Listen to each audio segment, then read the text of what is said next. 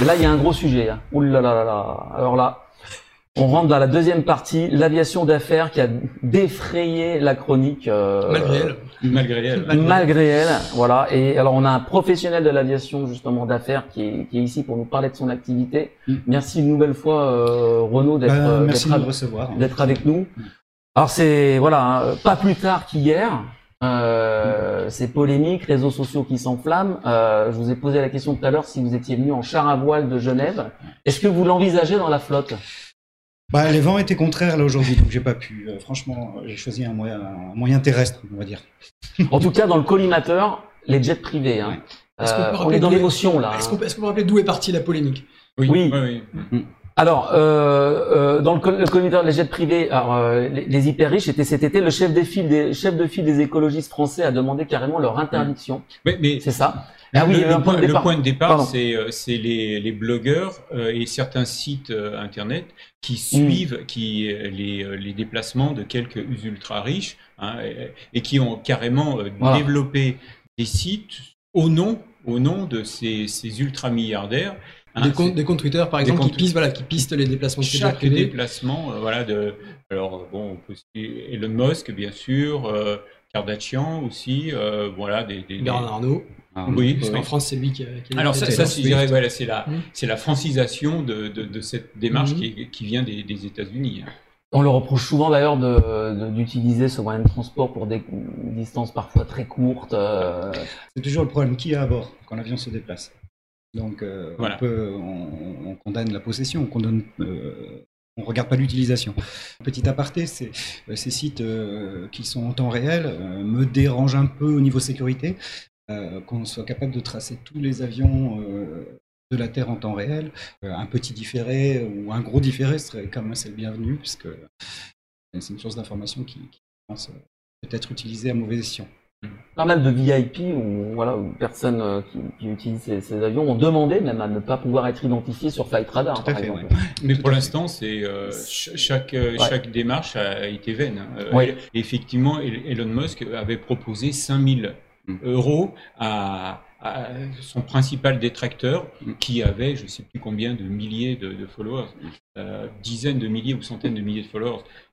De la part d'Elon Musk, je trouve que c'était quand même un peu euh, gros Ah, quand ouais, même. ouais, 5000 Un peu euros, quand même. 5000 dollars, pardon, 5000 dollars. En tout cas, l'effet médiatique, a- l'embrasement médiatique a bien eu lieu. hein. Bah oui. Et Alors, est-ce que, Euh, est-ce, est-ce que cette utilisation euh, qui a été montrée du doigt, est-ce qu'elle est représentative pour toi Bah de l'aviation d'affaires? Non, nous on a eu la surprise en fait de découvrir comment on travaillait, Mhm. alors qu'avec des chiffres qui, étaient, euh, je sais pas, sortis de, de- de- d'un chapeau. Euh, alors euh, un mélange entre, je pense, entre de l'amateurisme et de la démagogie. Euh, en fait, ce qui a été dit ne ressemble pas du tout à, à ce qu'on vit tous les jours. C'est- quand même, c'est quand même une réalité là. Je veux dire, en ce qui concerne l'utilisation de ces quelques stars du showbiz et puis de, de- de ces quelques grands grands euh, Ouais, patrons, c'est quand même une, ça repose sur une réalité. On reste dans, dans, dans une minorité. euh, Ah oui. euh, alors, euh, encore une fois, je ne sais pas qui sont à bord de ces avions quand ils se déplacent. Du staff, peut-être du staff technique de la société. Euh, ça m'étonnerait que j'ai vu des parcours de Monsieur Bernard Arnault euh, où on, on reproche qu'il ait fait cinq secteurs en France euh, en une journée. Il me semble que Monsieur Bernard Arnault n'a pas dû faire les cinq secteurs euh, n'a pas que ça à faire en fait de ses journées que de prendre son avion. Il y a, son avion a certainement été utilisé pour sa société. Après, je rentre pas dans des justifications. Oui, il n'est pas Il- nécessairement à bord en fait. Non, ça il n'est pas Mm. nécessairement à bord. Mais, mais en fait, euh, ça ne représente vraiment qu'une partie infime du, du- de l'aviation d'affaires. tu veux dire que c'est pas représentatif de, de l'utilisation Non, des. euh, pas du tout, pas du tout. Nous, on, a, on tourne à peu près à 80% de vols professionnels, 20% de, vols, on va dire, loisirs. Euh, il est vrai qu'en été, euh, c'est là qu'on fait quasiment nos 20%, puisque l'utilisateur, euh, on va dire, classique, partent en vacances. Donc, euh, sur des destinations qui ont été notées, euh, Nice, la Côte d'Azur, euh, et ainsi de suite. Mais l'utilisation à l'année euh, travaille essentiellement avec des chefs d'entreprise qui arrivent à, à voyager avec tout leur staff pour euh, des destinations où il n'y a pas de- d'alternative euh, cohérente euh, par d'autres moyens de transport. C'est-à-dire que si vous faites par exemple une transversale en France, Oui, puisque euh, vous êtes aussi euh, basé à, Tout à fait, à, à- Bordeaux. hein, à Bordeaux, nous avons un CTA euh, français avec la société basée à Bordeaux. Quand vous faites une transversale, euh, c'est juste l'enfer. C'est juste l'enfer. La plupart des vols de ligne s'étant arrêtés sur les petits terrains, donc nous avons un phénomène d'enclavement. Et puis sur des bassins, on va dire assez dynamiques au niveau industriel, chaque entreprise se pose la question. Il ne faut pas partir du, principe que c'est plaisir aux gens de se euh, voyager en jet privé. Ça répond euh, surtout à, un contexte. hein. Un contexte parce que le, vol en jet privé est quand même euh, par nature assez cher. Les entreprises ne sont pas ultra dépensières, mais les démarches vertueuses, pratiquement toutes les entreprises ont maintenant une politique de déplacement. Fait que a une, une alter- une alternative cohérente en train, c'est le train qui va être choisi. Il y a des alternatives cohérentes qui sont euh, sur un autre moyen de déplacement, c'est ce moyen de déplacement qui va être choisi. Le jet s'inscrit, le jet privé, donc l'aviation d'affaires. Je, je ferai le distinguo entre Mm. l'aviation privée et l'aviation d'affaires. L'aviation d'affaires euh, répond à un besoin que le, réseau de transport actuel elle ne, ne peut pas répondre. Mm. Donc, euh, enlever cette notion de plaisir, c'est du travail. Ouais, donc on peut pas réduire l'aviation d'affaires aux ultra riches, à la jet set. euh, C'est un cliché. Et voilà, Euh, c'est un cliché. Si j'avais dû annoncer à tous les utilisateurs de, de jet privé qu'ils étaient un milliardaire, à hauteur de 1,3 milliard, je pense qu'ils auraient été tous heureux. Euh, non, les gens sont. On n'a pas besoin de trouver des coupables. On a, on a vécu un été, euh, on va dire, cana- catastrophique, caniculaire, qui a exacerbé en fait toutes ces, ces réflexions sur le réchauffement climatique. Maintenant, il faut chercher des boucs émissaires. Je pense que la réflexion doit être beaucoup plus globale et que les passagers que nous transportons ne sont pas des destructeurs de planètes euh, dans l'âme. Euh, ils sont simplement pragmatiques. Vous avez. Je- J'aimerais donner deux exemples, alors, surtout tu vas me dire s'ils paraissent Oui. euh, pertinents. Euh, deux exemples sur ce pragmatisme euh, auquel répond l'aviation d'affaires. Alors, premier exemple qui date euh, un petit peu, c'était quand j'étais étudiant, donc- mais, mais quand même, euh, il me semble qu'il reste, euh, qu'il reste d'actualité. Euh, l'école dans laquelle j'étais, l'école d'ingénieur dans laquelle j'étais était à Toulouse, et on organisait, en collaboration avec d'autres écoles et universités, une manifestation, enfin une manifestation, un colloque à Saragosse. Saragosse, Toulouse, en voiture, c'est très bon. En plus, à l'époque, il n'y avait pas encore euh, d'autoroute. Bon, c'était pour les professeurs, donc je parle des étudiants, mais c'était les professeurs que nous invitions qui étaient les intervenants euh, à Saragosse. Et ces professeurs n'avaient simplement pas le temps d'y aller en voiture. Temps, ne leur permettait pas d'y aller en voiture. Ils ont étudié la possibilité d'y aller en avion. Il n'y avait pas, il n'y a toujours pas, je pense d'ailleurs, de, de ligne aérienne, de, de liaison aérienne euh, régulière entre Toulouse et Saragosse. La possibilité aurait été de passer par Barcelone, mais là, ça devenait très cher. En fait, c'était euh, en termes de temps passé, c'était encore euh, au-delà du raisonnable pour eux, et ça devenait très cher. Et on a regardé dans, dans- dans mon association d'étudiants, on a regardé la possibilité de louer un petit avion d'affaires à Toulouse, et ça marchait au-delà de nos, ex- de nos espérances. Euh, alors tu parlais d'absence de, confort, c'était vrai. C'était euh, à l'époque une citation CJ2, euh, dans lequel on a réussi à mettre 8 passagers, l'un d'entre eux, dans un siège polyvalent qui, sur un siège polyvalent qui servait aussi de toilette Ouais. Pour, une, petite partie, toilette. pour une partie du vol. Euh, et ça leur, ça leur a fait gagner un temps fou. Euh, le Toulouse-Saragosse, c'était 30 minutes de vol. Et euh, c'était dans leur budget. À notre grande surprise, on avait regardé à tout hasard. Et c'était dans leur budget par rapport euh, à des vols. Alors certes, c'était pas low cost, mais les vols euh, proposés avec cette correspondance à Barcelone, c'était cher. Donc, alors, cet exemple un petit peu ancien, je le confesse, reste-t-il pour toi d'actualité? Oui, il y a, il y a beaucoup de, de, de déplacements. Bon, là, quand on parle des déplacements de 30 minutes, euh, il est vraiment excessivement rare que nous fassions des déplacements de 30 minutes. En Sauf, général. sauf- sauf que, le- sauf que l'autre possibilité, c'était des heures et des heures. Ah, mais oui. C'était 30 minutes parce que c'était direct, hein, parce qu'on faisait un saut de plus par-dessus les Pyrénées. Mais c'est que- Mais, c'est mais- clairement, mais sinon, c'était.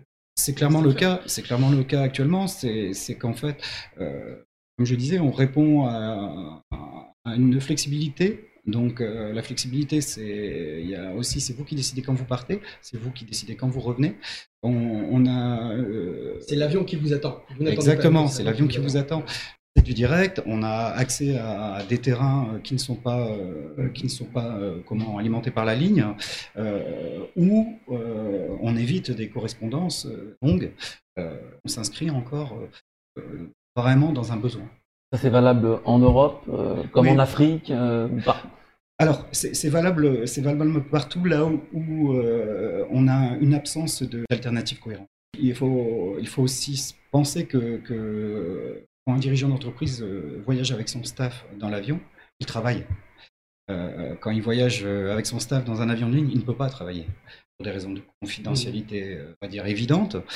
il a aussi un aspect sécuritaire. Faire voyager un capitaine d'industrie exposé avec certains, certains moyens de transport qui ne sont pas peut poser des problèmes. Et je voulais aussi euh, revenir sur un exemple qui a été montré du doigt cet été, qui était euh, l'exemple d'un saut de puce euh, d'un de ces avions de avions privés, pour le coup. Alors, je crois que c'était Nice, Cannes, Cannes, quelque chose comme ça.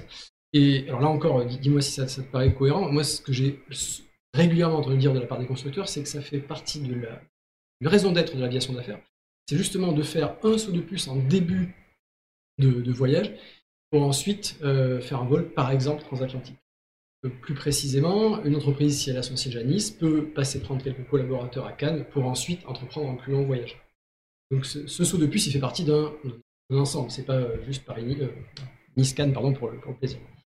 Ou alors ça peut être tout à fait, j'ai pas les détails de ce vol, ça peut très bien être un repositionnement de l'avion mmh. parce que les, à vide, à vide parce que le, les, comment le, terrain de Nice était saturé mmh. au niveau mmh. des parkings. Euh, cette année, je pense qu'on a eu euh, une certaine désorganisation. Euh, on voit que c'est l'après-Covid qui redémarre. Euh, donc au niveau des aéroports, au niveau de, un engorgement au niveau des aéroports, on a vu que la ligne a vraiment balbutié euh, mmh. cet été, avec des problèmes de bagages, avec des mmh. problèmes de retard, des problèmes d'annulation de vol directement. on sent que l'après-Covid a fait en sorte que l'utilisation du jet cette année, par exemple mmh. sur des lignes qui sont décriées, Paris, Nice, on a retrouvé beaucoup plus que d'habitude. De... Encore une fois, on n'est pas dans la normalité cet été. Voilà, ça c'est quelque chose qui, me semble un, petit peu paradoxal, euh, un petit peu, un petit peu gênant pour l'aviation d'affaires. C'est voilà, cet exemple du Paris-Nice euh, qui m'avait été donné aussi avant le Covid. Euh, alors j'avais parlé avec un, de, tes confrères et concurrents, Globe Air, mmh, tout à fait. quelque chose. C'est une compagnie basée, fondée en Autriche qui exploite des Mustangs. Citation Mustang, oui. Des, avions légers. Mmh. Des, pardon, des jets légers. Mustang. Et euh, en 2020, il faisait un bilan de 2019 et il me disait les deux liaisons les plus fréquentées, les plus demandées par mes clients, me disait le fondateur Bernard Fragner, euh, c'est Paris-Nice et Paris-Genève. Donc même dans une période entre guillemets normale, c'était avant Covid, c'était des, euh, des, liaisons bien desservies par la ligne quand même. Par, la Canalette. Donc, sur donc vraiment l'argument Chambéry-Poitiers, la transversale, ça je, je comprends parfaitement. Paris-Nice, Paris-Genève, est-ce que là, on est bien dans la raison d'être de l'aviation Flexibilité. En termes d'horaire, tu veux dire Oui, en termes d'horaire, en termes de, nombre de passagers, de pouvoir continuer à. Si vous avez vos quatre passagers, vos quatre collaborateurs, vous travaillez et vous êtes surtout flexible.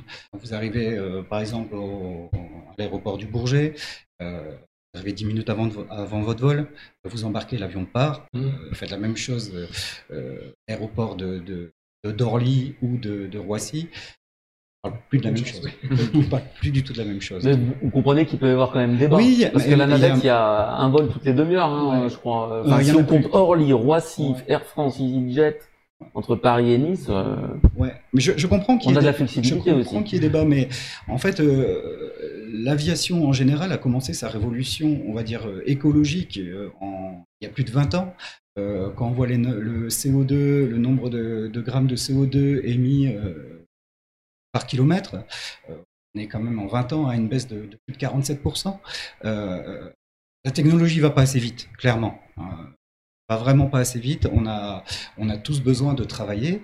Euh, mais l'écologie, franchement, est vraiment rentrée dans, dans, dans, l'esprit des utilisateurs. On a... Vos clients ils... ouais, Oui, clairement. Mmh. Clairement, ils cherchent souvent le jet et la solution de dernier euh, repli. Ah oui oui, parce que vos, clients ne sont pas forcément des propriétaires de jet. non, pas du tout. tous les, euh, tous les euh, célébrités qui ont défrayé la chronique cet été étaient propriétaires de leur propre jet. Et là, on parlait des jets haut de gamme. Voilà. Alors là, il y a souvent un amalgame qui est fait, mmh. c'est-à-dire que euh, vous pouvez être propriétaire d'un jet, euh, d'un jet privé, mais pour amortir un peu les coûts d'utilisation, vous euh, le laissez en exploitation euh, commerciale. Donc euh, à, à des tiers euh, qui, qui vont payer l'utilisation de l'avion. Euh, donc votre avion bouge, Mhm. votre avion va, va circuler. Vous n'êtes pas à bord. Hmm. Euh, vous, euh, peut-être que vous aurez fait un ratio d'utilisation de 30% de votre avion et 70%, euh, vous le mettez à disposition euh, de, de tiers. Mhm. Donc euh, la possession, encore une fois, n'est pas l'important. La possession, euh, c'est l'utilisation qui, qui en est fait. Alors de surveiller les déplacements de M. Bernard Arnault, euh, euh, honnêtement, s'il avait euh, été à bord à chaque fois de son avion, euh, je pense qu'il serait épuisé. Alors, Est-ce que tu peux nous donner un, un exemple, un cas typique Dans les avions que ta société Sparfell propose, euh, un cas typique, alors ce serait quel type d'avion, quelle taille d'avion? Avec combien de personnes à bord Euh, Tu parlais des, gens qui travaillent à bord. Est-ce que, euh, que moyenne, je sais pas, est-ce que c'est quatre passagers à bord Euh, Est-ce que tu peux donner un exemple comme ça? Oui, voilà. euh, alors, nous, nous exploitons, on va dire, de, de Very Light Jet, qui est Phenom 100, donc l'équivalent à peu près du Mustang, Mhm. jusqu'au. euh, Falcon 7X. euh, oui, du Falcon 7X, du Global 7005. En, en fait, on a la palette. hein. Vous avez la palette, ouais. La palette entière euh, sur le, le- du gros, du, du petit. Euh, en ce qui concerne le déplacement, on va dire euh, France-Europe, euh, on reste euh, sur du petit. J'ai des propriétaires de 7X euh, qui, lorsqu'ils font un, Genève-Perpignan, par exemple, vont voyager sur un 100. Hmm. Qui ne sont qu'à 4, ils vont pas déplacer le Falcon 7X pour euh, un petit vol. Chacun a une part de pragmatisme en lui, euh, pour être capable. Après, il y a l'aspect financier. On ne va pas dire que ce sont des, des, des, des héros verts, il y a aussi l'aspect. Mais le turbo, turbopropulseur aussi, ça peut. Alors, oui, le turbopropulseur, mais le turbopropulseur souvent fait peur. Ah oui, Oui, arrive à faire peur euh, sur des avions. auprès des clients. Ouais, sur des avions monomoteurs, par exemple, style, Ah ouais. style PC, euh, style On ne PC12. cite pas de nom. Non, je rigole. Non, mais, mais, euh, trois, euh, On trois, ouais. très très bon. Bon, il y a la marque Socata euh, également, mais qui sont de très bons avions. hein, Qui sont de très bons avions. Euh, qui hérite, qui hérite de Soweta. Donc derrière, c'est le TBM euh, 900. 960, le- Mmh. 960, euh, chez Pilatus, Pilatus, le PC12, PC12, et si on va Chez Textron, il y a le nouveau. Keeper. euh, Ouais, ouais, alors il y aura le Textron, futur euh, le, le futur euh, concurrent en fait de- Ouais. de- du PC-12. Ce sont de, de très bons avions, des avions fiables, mais le problème d'un avion est- Ah ouais. monomoteur, c'est qu'il est monomoteur. Et pourtant, ces statistiques de sécurité parlent d'elles-mêmes. Ouais, c'est un, la de sécurité. PT6, euh, le, le moteur C'est est fiable. extraordinaire. Après, c'est un ressenti. hmm. Vous ne pouvez Mhm. pas empêcher. Moi, je, euh, la plupart de mes clients ne sont pas à l'aise. euh, dans un avion, il ne faut pas croire que euh, tout le monde monte dans un avion, euh, la fleur au fusil. La Mm. plupart ont quand même un peu peur. Le, le PC-12 reste souvent dans les basses couches. Oui. Euh, on reste dans les basses couches, dans des couches qui peuvent être plus turbulentes. Mmh. Et, et- Donc, il y a moins de- donc, il y a moins de confort. Ouais. Ouais, il y a moins de confort. Par, en revanche, ah, il a d'autres intérêts sur des vols courts, avec, sur des terrains beaucoup plus courts. Euh, C'est un avion qui est, juste remarquable. Mais après, euh, on va dire chaque avion a son utilisation. Sur, cette remarque sur les turbopropulseurs, ça, répond à une remarque que, je voulais faire. Euh, si l'aviation d'affaires dans son ensemble se préoccupe de l'environnement, alors effectivement les, consommations baissent, on pourrait se dire bon bah, y aura un, mouvement massif d'adoption du turbopropulseur, euh, qui est euh, un avion plus économe intrinsèquement que un avion à réaction. Et si on regarde les chiffres de livraison de la GAMA, donc l'association euh, d'avions d'affaires et l'aviation générale, on constate que ces livraisons depuis 2015, bon, j'ai choisi euh, 2015 comme point de départ, les ces livraisons stagnent par an, euh, on est entre 500 et 600, mais il n'y a pas d'explosion de, des livraisons de turbopropulseurs.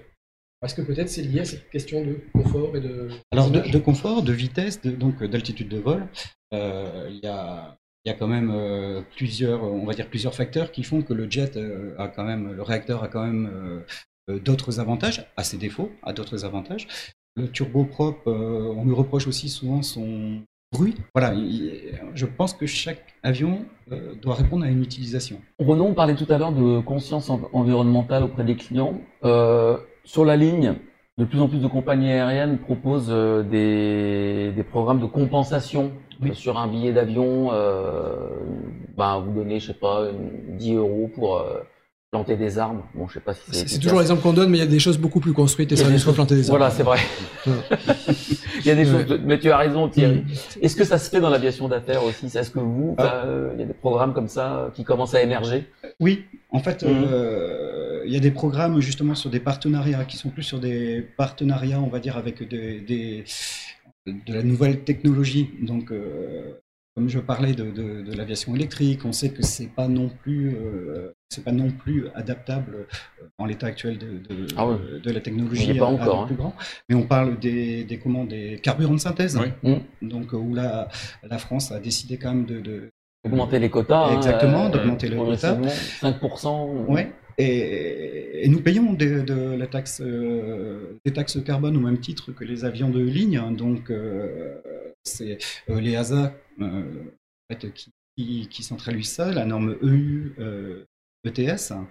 Euh, la DGAC s'occupe aussi de- d'axes de progrès. Mhm. Ça- on, on part du début à la fin d'un vol. Comment optimiser un vol pour que, en fait, il, pollue le moins possible? Donc ça, c'est une sensibilisation des, des pilotes?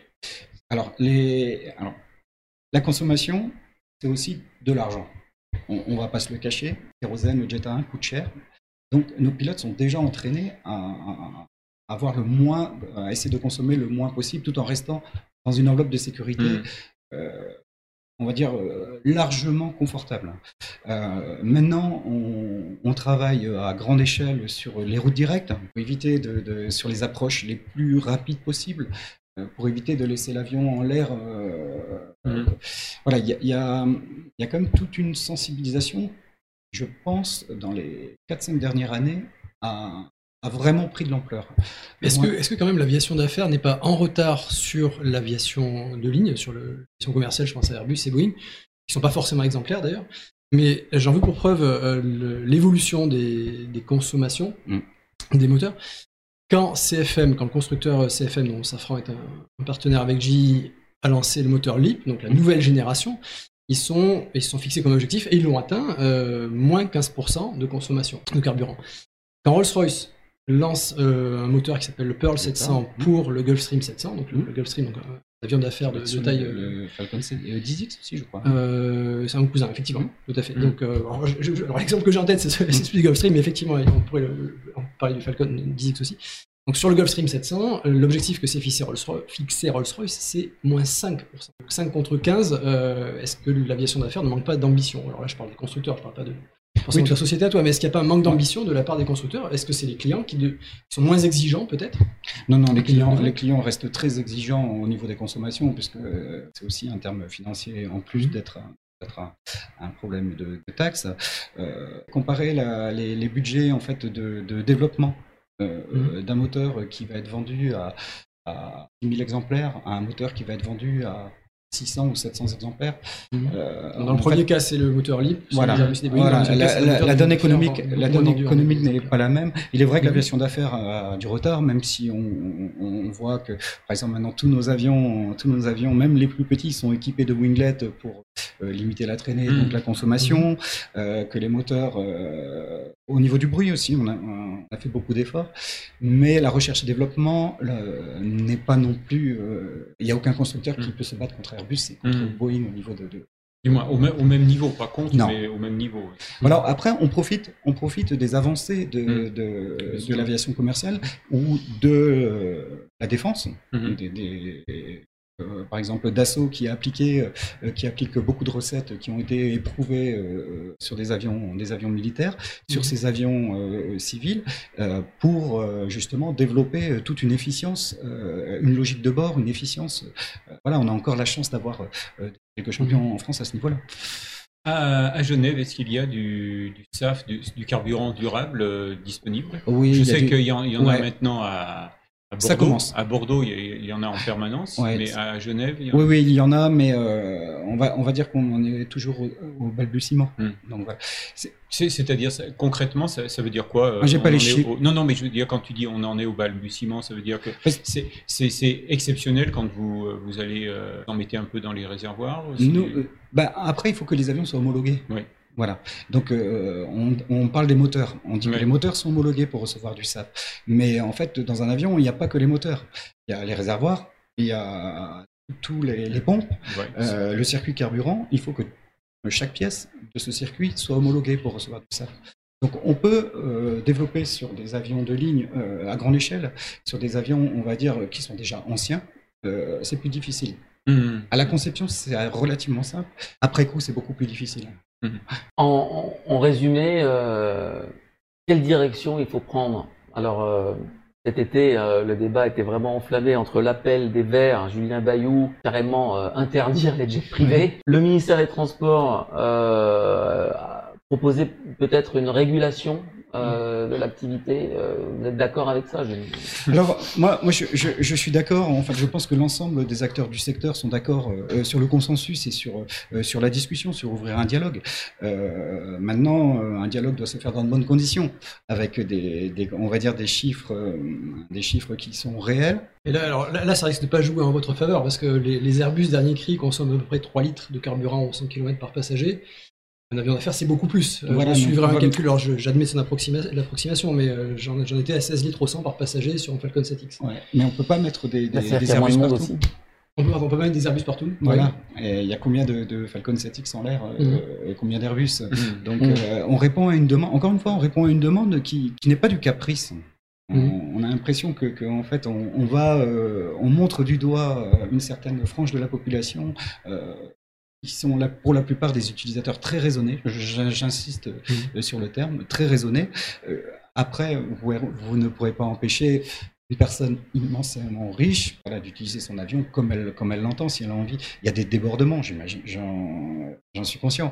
Euh, Mais euh, honnêtement, c'est loin d'être la majorité des Antoine, en tant que pilote, ça t'interpelle aussi l'environnement? Oui, bon, on essaie de faire attention. C'est vrai que, manière générale. On ce l'apprend à l'école aussi, ça Ouais. Ce dont vous on parliez, typiquement les On directs, nous, euh, Mhm. entre guillemets, euh, il y a un côté, on appelle ça entre guillemets opérationnel. En fait, euh, dans une compagnie, enfin, de manière générale, donc ça, ça aille au- au-delà de la sécurité, bien sûr. Voilà, il y a toujours un côté opérationnel, négocier des directs. Quand on arrive sur des terrains, euh, notamment en VFR, il y a des points d'entrée auxquels, bah, nous, le but, c'est de demander une directe et pas passer par le point d'entrée pour aller faire un détour euh, et aller se poser directement. Donc le but, voilà, c'est d'utiliser au maximum euh, les capacités qu'on pu savoir avec le contrôle et négocier correctement aussi, euh, etc. Mais euh, de pouvoir négocier des directs et, et puis d'utiliser aussi des régimes économiques de croisière, etc. On nous force vraiment à faire les calculs de vent. Euh, nous, on, je me rappelle encore d'un instructeur qui nous parle beaucoup de la conso distance, fonction du vent, etc. D'aller choisir les bonnes altitudes où il y aura potentiellement peut-être moins de vent et donc du coup on devra ben, charger un peu moins, enfin mettre moins de moins de gaz, etc. Enfin, nous, ça fait partie des études et euh, sur les examens type CPL, euh, qui est donc euh, une licence de pilote professionnel, quand on fait le, briefing avant le vol, ça fait partie le point carburant. Il n'y a pas que ça, mais le point carburant. Ok, comment tu as pris ta décision sur quel point, ok, les vents, ok, d'accord, l'altitude adaptée. Donc, du coup, c'est un, facteur qui est même pris en compte dans l'évaluation de pour le, le passage de la licence de pilote professionnel. Réagissez sur le chat, hein. Alors, une question franco-française. euh, on a un constructeur euh, d'assaut aviation, un constructeur Oui. d'avions d'affaires, qui fait des avions dont les, les qualités sont, sont reconnues euh, dans le monde entier par les utilisateurs de l'aviation d'affaires. Ce sont des avions qui se situent sur le segment supérieur, Oui. euh, sur- vraiment sur, sur le haut de gamme. Et est-ce que, en termes d'image de l'aviation d'affaires en France, on n'est pas passé de aviation d'affaires à produit de luxe? Euh, Je m'explique. Vers la fin des années 90, début années 2000, l'aviation d'affaires européenne, dans son ensemble, et notamment Dassault, Mm. euh, donner vraiment des ex- exemples comme ceux que tu as donnés, c'est-à-dire dans un avion d'affaires, on travaille, c'est un bureau volant. Et euh, Dassault fait des avions qui se vendent très bien, notamment chez les entrepreneurs au sens moderne du terme, c'est-à-dire les, euh, les gens qui créent une entreprise et qui utilisent l'avion à la fois pour leurs besoins professionnels et personnels. Et ils sont passés donc à une communication qui est plus plutôt autour du produit de luxe. Alors, ce sera pas le seul produit de luxe qu'on a en France, on n'est pas en train de jeter la pierre à tous les produits de luxe, mais le fait est qu'on est passé de cette image, en tout cas dans la communication du constructeur que nous connaissons en France, de bureau volant à de luxe? Est-ce que ça, c'est pas un petit peu gênant, en tout cas pour les, les gens qui voient ces, ces- ces publicités, cette communication? Oui, tout à fait. Je, je- aviations d'affaires ouais, ouais, je, je pense de toute façon, après, pour. pour euh, euh, il y a toujours une question d'export. Euh, si vous voulez présenter euh, un avion au Moyen-Orient ou à l'époque en, en Russie, à des acheteurs fortunés euh, qui, euh, quand vous êtes face à la concurrence de, de Bombardier, de Gulfstream euh, et à plus petit niveau d'Embraer, parce qu'Embraer ne proposait pas à l'époque de, de, on va dire, de jet privé de, de compétition, vous êtes obligé d'être un peu dans le, le bling bling, on va dire. ça a desservi, je pense que ça a desservi beaucoup euh, l'aviation en général. Après, euh, leur choix euh, stratégique d'aller haut, d'aller, euh, faire la compétition à du, à, du Gulfstream 800, euh, à, du, à, tous les, les, avions, euh, on va dire les plus haut de gamme. Choix, c'est choix d'entreprise. Je pense qu'il y a des, des notions de rentabilité. Ils n'ont pas fait de l'iJet. Voilà. Je pense que leur plus petit, c'était le Falcon 10. C'est- Qui était déjà- Voilà. C'est l'histoire ancienne. Et- Leur plus petit actuel, c'est le Falcon 2000. Alors, je- Ouais, c'est le 2000. le ouais. Falcon 2000. Mmh, c'est ça. ouais. Alors, ce- alors, euh, on- pour être tout à fait euh, complet, les Falcons consomment plutôt moins que leurs concurrents de Gulfstream et Bombardier. Je ne suis pas sûr de mes chiffres, donc je ne vais pas en avancer, mais Mm. le chiffre que j'ai avancé tout à l'heure est quand même inférieur à la Malgré les consommation trois moteurs pourrait, euh, le- Hmm. Malgré les trois moteurs, mais grâce à une aérodynamique plus poussée et euh, une recherche de l'allègement plus poussée aussi. Mm. Donc en termes de, de travail d'ingénierie, euh, on peut être assez fier des, des ingénieurs Ah, qui travaillent sur les Falcons. Clairement. Plus grand respect pour le Gulfstream et Bombardier, mais euh, donc quand même on est, on est pas mal. Les ingénieurs français sont pas mauvais. Merci à tous pour ce vous. passionnant euh, sujet autour de l'aviation d'affaires. On y reviendra évidemment euh, certainement euh, Oui. plusieurs fois dans, dans nos prochaines émissions euh, Jump Seat. C'est- C'est passionnant, hein, mais alors j'ai eu un appel là, du contrôle aérien, il va falloir qu'on commence à préparer la descente.